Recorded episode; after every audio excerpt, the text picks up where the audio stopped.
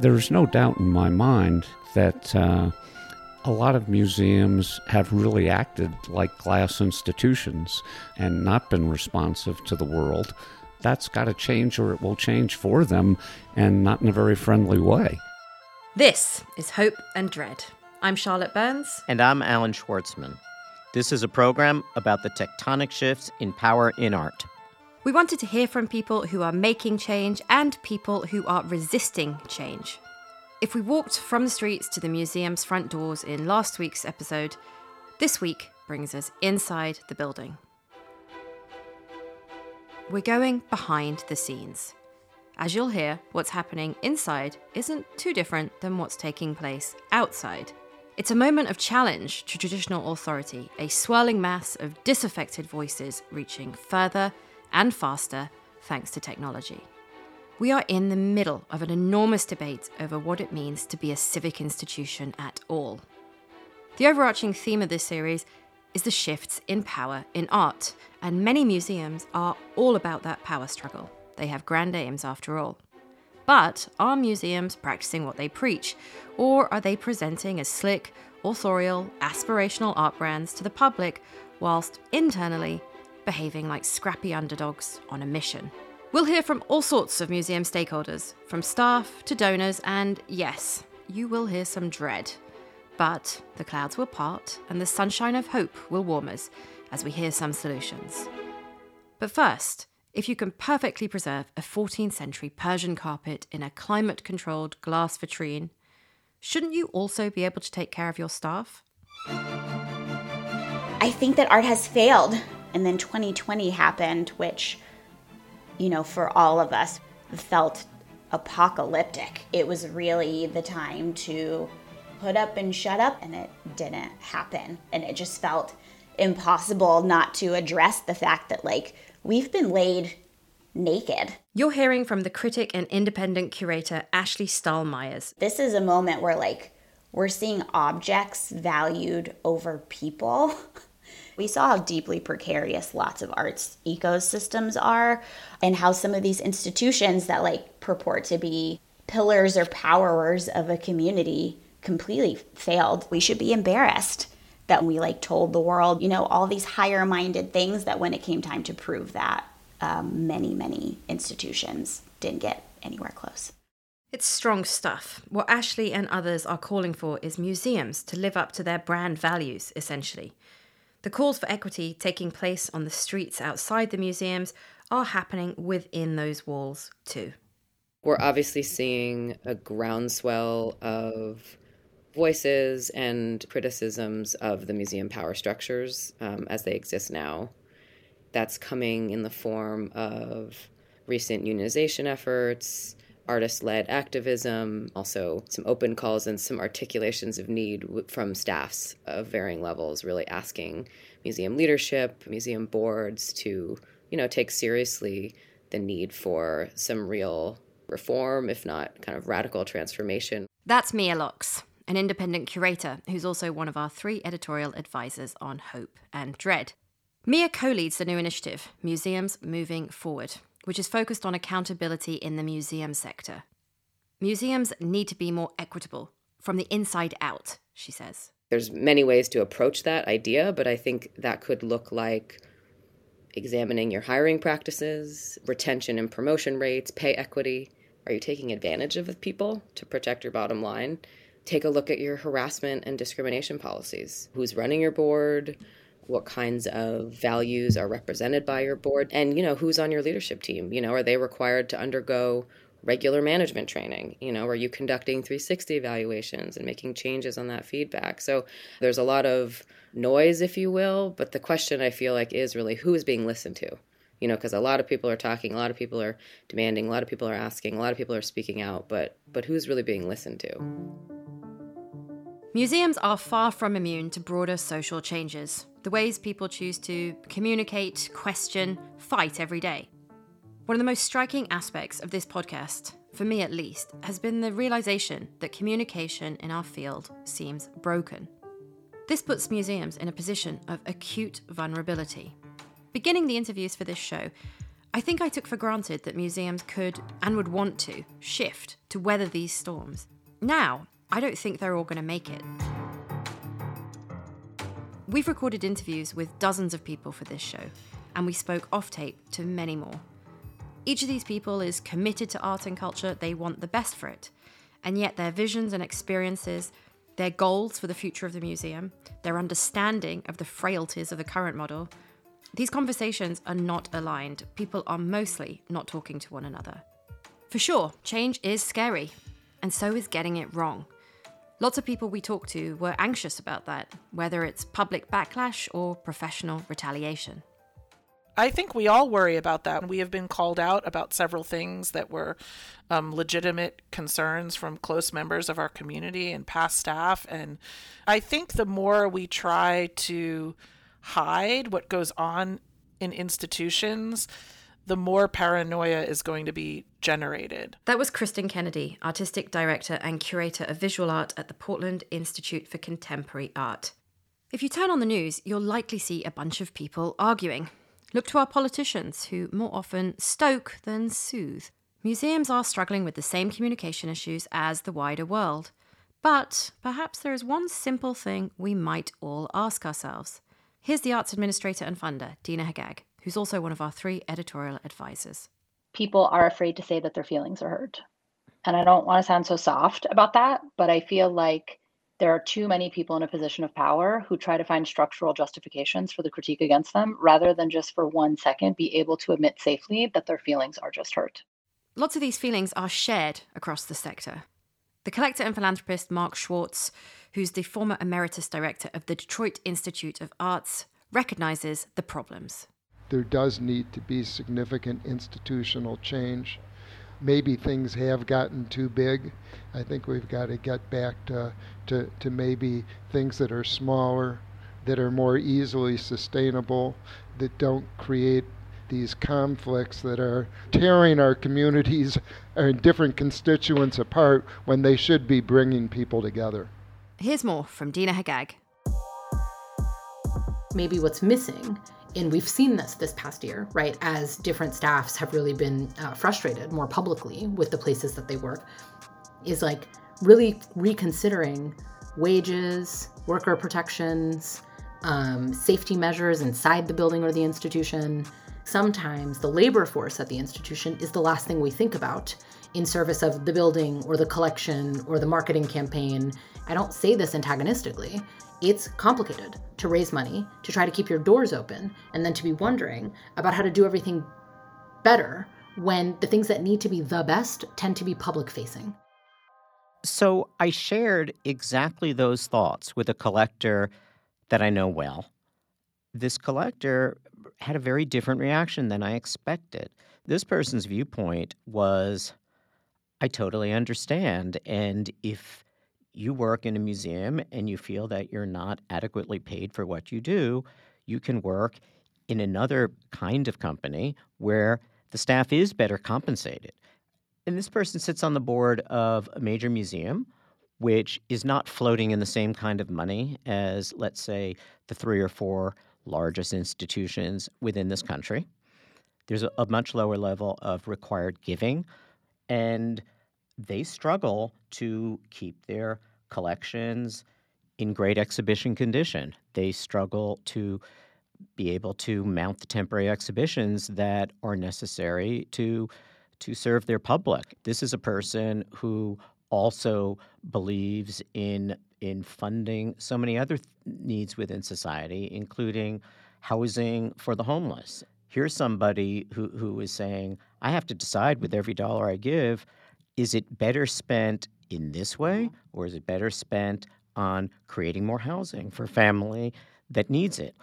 I thought that response also sounded reasonable, and therefore I found all of this confusing. And I realized that this is another one of those gaps that we've spoken about in previous episodes. Who is looking after the interests of the staff? I, I, don't think that this has bubbled to the surface in many institutions until these last few years. Is there a committee on the board of directors to ensure a healthy, productive work environment? I suspect not in most situations. Most boards, the day to day thinking takes place at the executive committee level. Is the director's office focused on it or is it in the HR department? Is this massive realm of accountability compartmentalized? And most importantly, what I've been questioning myself is has responsibility toward the staff shifted in recent years in response to the increasing urgency of such issues? I think all of this is really interesting, and it it comes back to the point that Ashley made at the top of the show. What the pandemic laid bare was the extent to which our value systems are not aligned. Objects shouldn't be valued more than people. That's her point of view, and she feels that museums, which put themselves out in the world as a place for high-minded ideals, have failed us because they are not putting staff first I do understand the point about, you know, if you're not happy, leave. But I think that's a lot of the issue that the staff have this sense of being expendable, that there's probably just someone else to come along and replace you. There probably is, but it's not a great way of building an ecosystem that's that's sort of positive. I mean, a lot of these jobs are extremely niche and there aren't actually millions of people in the world wildly interested in not being extremely well paid to do a quite rare job. Yeah, for sure. And I think that this is one of those unaddressed consequences of growth. Boards have not usually been called upon to address issues of the daily mm-hmm. functioning of the museum. The boards are charged with the fiduciary responsibility of the institution and its health and its ability to serve its public well. It's also for whom they existed. You know, when you're small and your staff looks like you, sounds like you, lives in the same zip code as you, that's a really different thing. When your institution is positioning itself, because the growth of the museum has been about the role that these institutions say they play. So if you're positioning yourself as some kind of moral authority on the best paths in society and a place for enlightenment and deeper thought and understanding of each other, then what you're doing is saying that you're people based. Um, you're for the people. You're, you're a place to go and understand the human condition a bit better. Yeah, but so many corporations have to think about the health of their staff and of creating a productive work environment because they do exist within competitive realms. And museums haven't had to because they simply haven't faced them. Old ways of doing things now need to change, says the collector and philanthropist Fred Bidwell. He's the executive director of Front International and a trustee at the Cleveland Museum of Art. Museums do need to reflect on the way they've treated their own employees and make changes there. I think there's been an assumption that you know, museums by definition are wonderful places and people should just love working there and that you don't really have to pay people that much because the personal reward should somehow, you know, compensate. That's naive, that's arrogant, and it's incredibly unfair. And particularly distasteful in an environment where, especially many of the larger museums, are actually coming out of the pandemic more financially sound than they were going into the pandemic. Um, uh, you know, that's uh, reprehensible if, they're not sharing that um, with their staff and not rewarding their staff, particularly considering the stress that the staff is being put under, especially in this more fraught environment where public expectations are way higher than they used to be. Uh, so you can't just keep treating the staff the same. Uh, you have to recognize that they're in the front line, they're doing really important work, and they need to get paid for it. So, what can you do to change your work culture? How can you permit change? How can you bring your staff on board as you grow? I mean, I think generally a, a good organizing tool is like look at the most vulnerable person. The most vulnerable person's needs will protect everybody. Like that's how this works. We don't start at the top. We don't start at the person who's the least vulnerable and then have them assess the needs of the group. Like, that's not how that works. Uh, listening to folks who are generally left outside of the considerations of institutions tend to bring everybody together further and faster, right? So that is uh, incredibly realized when we look at disabled organizers, uh, women, queer folks, people. I mean, it's just like this is how the world improves, right? Is that we look at who has the most at stake for that improvement, The reason diversity in a room is important is not to like make our field look like some kind of like Benetton ad. Like that's not what we're asking for. And the more diverse your team is, the more diverse your board is, the more diverse your leadership is, the more diverse your audience is, the better you get at speaking more than one language.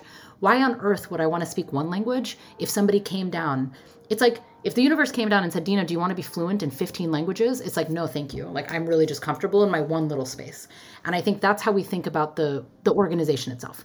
Bingo. Right. Yeah. Thanks, Deana. Deana does that for us all the time, by the way, as do Mia and Jay. But um, so often in the show, we will be struggling with how to word something, and then you know one of our editorial advisors will just do it for us. So shout out to them. So Deana's making a lot of sense there. Who wouldn't want a linguistic boost to hear some different kinds of stories and learn something new at work? Some museums are broadening their remit, says Larry Marx, who's on the board of directors at the Hammer Museum in Los Angeles. In the old days, I think museums used to just think, well, their constituents are their board of directors, the people who pay attendance, uh, and, and their donors. Well, we're really public institutions and, and serve the greater community. And I think that's been an, an, important shift. And I think the other important shift is that one of our constituents are employees and that they have a voice too in what's going on. So to me, uh, the recognition of employees and the communities we serve has really been an important change because, I mean, truthfully, for quite a long time, art was really the uh, the privilege, or at least a lot of the visual arts of of well-to-do people. I think that's an important change, and one that we we can address. Tough conversations are taking place inside museums across America. At LA MoCA, everyone from the staff to the trustees are involved in conversations about what it means to be safe. Here's Catherine Arias, the Director of Education and Visitor Engagement at the museum people are really trying to unpack that term and figure out what that means because I think if you you come at it with the generational presumption that people just want to be coddled, then you're going to be resistant to hearing people's experiences of feeling unsafe. But if you come at it from this other perspective and say, "Oh, wait a minute, actually, how do you surface these experiences in a way where you're opening up a dialogue and you're opening up a conversation so that people can understand each other's perspectives?" How much of this is generational? How much of this is just a shift in society from individualism to more communal ways of working? Q Museums Moving Forwards, the new initiative that's co led by Mia Locks. It's one of several new and really interesting groups that are focused on improving the internal structures and cultures of art museums. They're picking up on a powerful and meaningful moment in politics and society and applying their talent and hard work to try to create field wide change. For full disclosure, I should say that as one half of the Burns Halperin report that tracks inequity in museums and the art market through data, together with Julia Halperin, the executive editor at ArtNet News, we enjoy a partnership with museums moving forward. Here's Mia again. It's an intergenerational group of folks from you know various museums across the U.S. We have formalized and aligned around a set of core practices like power sharing, mutual mentorship, and we, you know, we prioritize the voices of those in the group who have experienced structural racism. And I think for me, this this group, this way of working has provided some really important insights into I think some of the challenges that we've been facing in the field. You know, we have a shared leadership structure. Everything is deeply collaborative um, you know, no no single person sort of wields all the power or makes all the decisions. We work everything out all together, uh, which takes a while, as you could imagine. Um, but it's producing something I think profoundly different, and it's certainly producing better outcomes. And you know, not to mention how how good it feels to be part of a healthy and and non hierarchical work culture. Lots of the ills we're hearing about come from structures outdated for the moment. The typical pyramid structure of institutional power is being questioned vigorously. You know, some of these issues we're talking about generationally, some of these issues about workplace culture, they do stem from, I think, this kind of hierarchical thinking, this kind of pyramid structure, if you will. If we work more as a constellation than as a pyramid, I think we'll we'll get the best of people um, and create an environment that that people want to work in And that's something that I would really like to see, that I'm very committed to devoting my time to. This is a really interesting point. And it's primarily a different generation speaking. One that, as we've been made abundantly aware, is dealing with the consequences of excess greed, self interest of their parents. And it's a consciousness that many women are leading, such as Deana and Mia. And I think time to step outside of one's reality and recognize that these are leaders of the next generation. These are people who have come to viewpoints because of what they've experienced. I really like that point because over the past few years, it's really become more apparent that collaboration is at the core of so many of the meaningful changes that are happening within the field. And both Deana and Mia are examples of people who are working within coalitions. You know, they work within a very broad frame of reference. They prefer to present themselves as part of a group, and they take a lot of strength from that group way of working. And so I think that's really interesting too, because that's something of a shift. Certainly for me, reporting on the art world, people didn't really present in coalitions before. It was very much about the cult of the leader, the cult of the individual, the cult of the great philanthropist, the great artist. And this is essentially a shift away from that hero myth at a point when everybody's perhaps realizing no hero is really going to save the day. You're going to have to do it yourself. That that's a massive point, Charlotte. All of the interesting so-called leaders working today of a certain generation and younger are people who are very quick to deflect to the people they work with, the people who preceded them, and the people who are working with them moving forward. The cult of personality of the individual genius that that's being left off in the values of, of, of modern art. We're moving into a very different time in terms of art, where it's going, how it will function in society, or how it functions in society.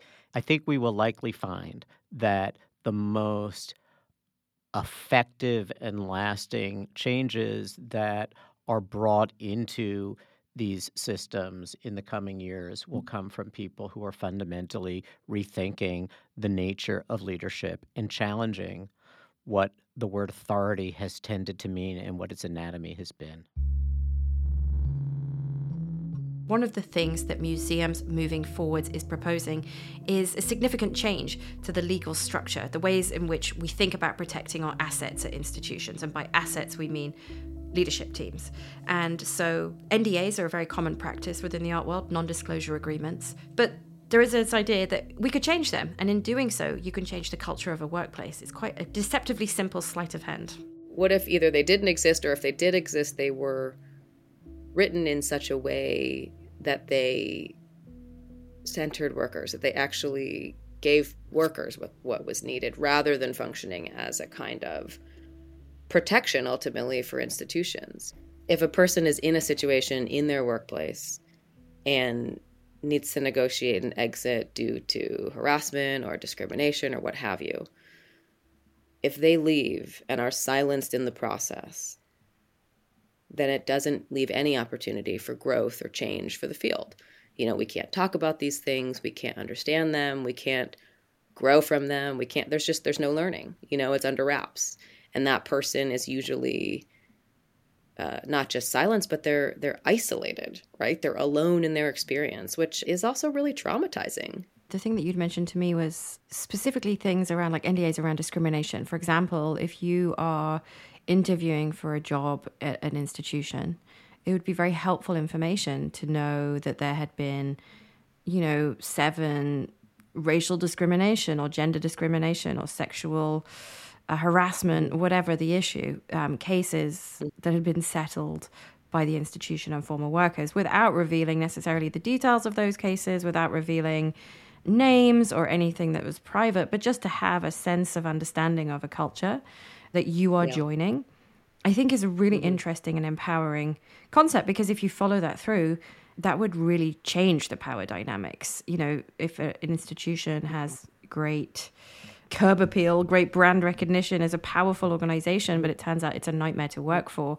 people will no longer work there. So the culture would have to shift because they wouldn't be able to attract the mm-hmm. talent that keeps burnishing that reputation. Yeah, I have a hunch that there's a trend, right? That there's a kind of field wide issue, culture issue that is um, pervasive. You know, we've seen it, you know, and I think that if you just see it here and there and don't discuss it, it's actually producing even more harm because then it does it, it sort of gaslights people into thinking, oh, it was just me in this weird, you know, circumstance, um, rather than seeing oneself or one's experience as part of uh, a much larger systemic mm-hmm. problem. Mm-hmm. You know, um, but yeah, could you imagine what that would be like if you were, you know, interviewing for a job or um, or if you were an artist, but you had a sense of what was happening inside because most people don't. You know, um, it's not talked about. I hope it isn't, you know, about sort of shame or, or, or it doesn't sound punitive, but that, that it could be a place where some of that learning could happen. Allan, I personally love the idea of rethinking the museum via its legal structures and how what might seem like arcane details could maybe lead to entirely new ways of working. Is this a radical idea? I'm a big fan of timeouts and do overs. so the idea that we could all actually step back, look at where we are, and see where we can go from here. What do we need in this structure that isn't here, that we didn't know to put in here, that we're now aware we need to put in here? And I think that's the moment at which you want to bring everybody to the table. Every viewpoint should be represented in thinking it through. It's it's simply a pragmatic way of solving problems. Allan, you're suggesting a timeout sounds amazing to me. I would happily take a timeout at this point. We're going to talk much, much more about who might want to be a director and who should. That's coming up in the next show. And in the show after that, we're really going to focus on governance, talking to lots of trustees. For now, the idea that the system needs a rethink is in the air. Allan, do you want to introduce our next guest? Kathy Halbreich has been one of the most significant museum directors of our time. For 16 years, she was director of the Walker Art Center, which has been a model institution that has been at the forefront of challenging and evolving its thinking in terms of collections and exhibitions. More recently, she was associate director at the Museum of Modern Art, where her influence pervaded virtually every aspect of scholarship, research, exhibition making. She's now director of the Robert Rauschenberg Foundation, and through the Rauschenberg Foundation is doing some of the most innovative funding of the arts and culture of our time. And in the interests of transparency, let me also say that I um, that I provide some advice to the Rauschenberg Foundation. I think the cracks in the museum system are more visible today, just as they are in the larger society. These systemic racism, the kind of whiteness of our major institutions, in fact, the history I learned was predominantly a white one. So I carry that forward, as do most of my colleagues who were trained in this country. So I think it's a particular moment, but I don't think any of this is new. These are fraught moments for institutions. I guess because I'm a melancholy optimist at heart, I also think the smart institutions and the smart leaders and my smart colleagues will figure out a way to make use of this turmoil and tumult. I don't think change happens smoothly. I think there are uh, ruptures in history that, if we look back, suggest a way forward for us. I asked Kathy how she saw the field moving ahead. Maybe the way forward institutionally is a slight displacement of the rigid hierarchies that have existed. Definitely, a way forward is to be more self aware about which audience you serve and why.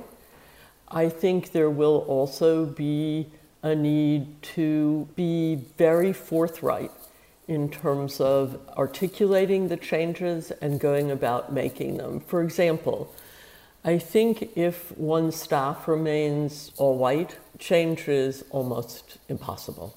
Uh, it doesn't matter what works you're acquiring because really change happens not only in a collection, but in the philosophical structure that's developed through conversation among colleagues. I believe in hierarchy. I believe in experience and expertise, but it's not a code for a club.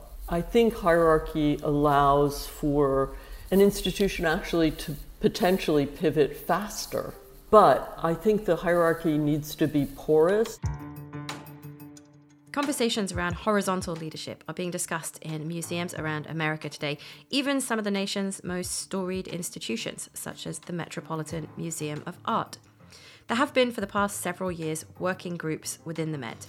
These are groups organised around particular issues or identities. And each of these groups operate in a loose coalition, but forming their own agendas. I asked Max Hollein, the director of the Metropolitan Museum of Art, if the institution welcomes those changes. Well, we very much welcome them. I don't see it so much as pressure groups. It's maybe like lobby groups in a certain way, but also it's uh, employee resource groups. Uh, to a certain extent, it also allows employees to come together. And that's especially important in an institution that's so big and so- sometimes even departmentalized and fragmented in a certain way, uh, like the Met. The other piece in this is, of course, that uh, not, I mean, I know this is, sounds like a truism, but not only do you learn a lot, uh, but it allows a level of engagement and participation and advocacy um, and involvement that is extremely important and healthy. And what it does also, it cuts through hierarchies. But it's more about the, the ability of the uh, of all different uh, people uh, being part of a not only of a conversation, but part of the transformation of the institution moving forward. It clearly still requires leadership. It, it, it requires decision making. It requires setting priorities and also sometimes facing realities of what's possible or not. But as a tool for institutional development and evolution, I think it's extremely important, uh, healthy, and uh, very productive. Do you see it as a kind of counterbalance to the power of the board, for example? Is that healthy in that way? I don't see it uh, in, in that context. I think the board is engaged in the large strategic questions for the institution and uh, also the kind of uh, the direction that it goes to a certain extent questions that might surface through our thinking and maybe even through the through some of the groups that you've just described they might surface at some point to a board level uh, to be discussed there just to the a for informational reasons or if it's kind of a completely um, strategic decision uh, it of course needs also uh, board approval. This is exactly the time where institutions will benefit from hardcore self scrutiny and repositioning in order to create safe and highly productive places for the benefit of culture, its past, presents, and futures. Allan, that's a great note to end us on. And before that, Max Hollein, the director of the Met. And we are concluding with the director for a reason. If last week we asked whether we should just build new museums, next week we'll ask who should run them. Who'd even want to? Join us for more. Tune in to Hope and Dread every Wednesday and subscribe wherever it is you find your podcasts. Follow us on social media for related show content and tell us what you think at art and underscore media. Hope and Dread is brought to you by Art and, the new editorial platform created by Schwartzman and. The executive producer is Allan Schwartzman, who co hosts the show together with me, Charlotte Burns of Studio Burns, which produces the series. Robert Bound is our associate editor. Holly Fisher mixes and edits the sound.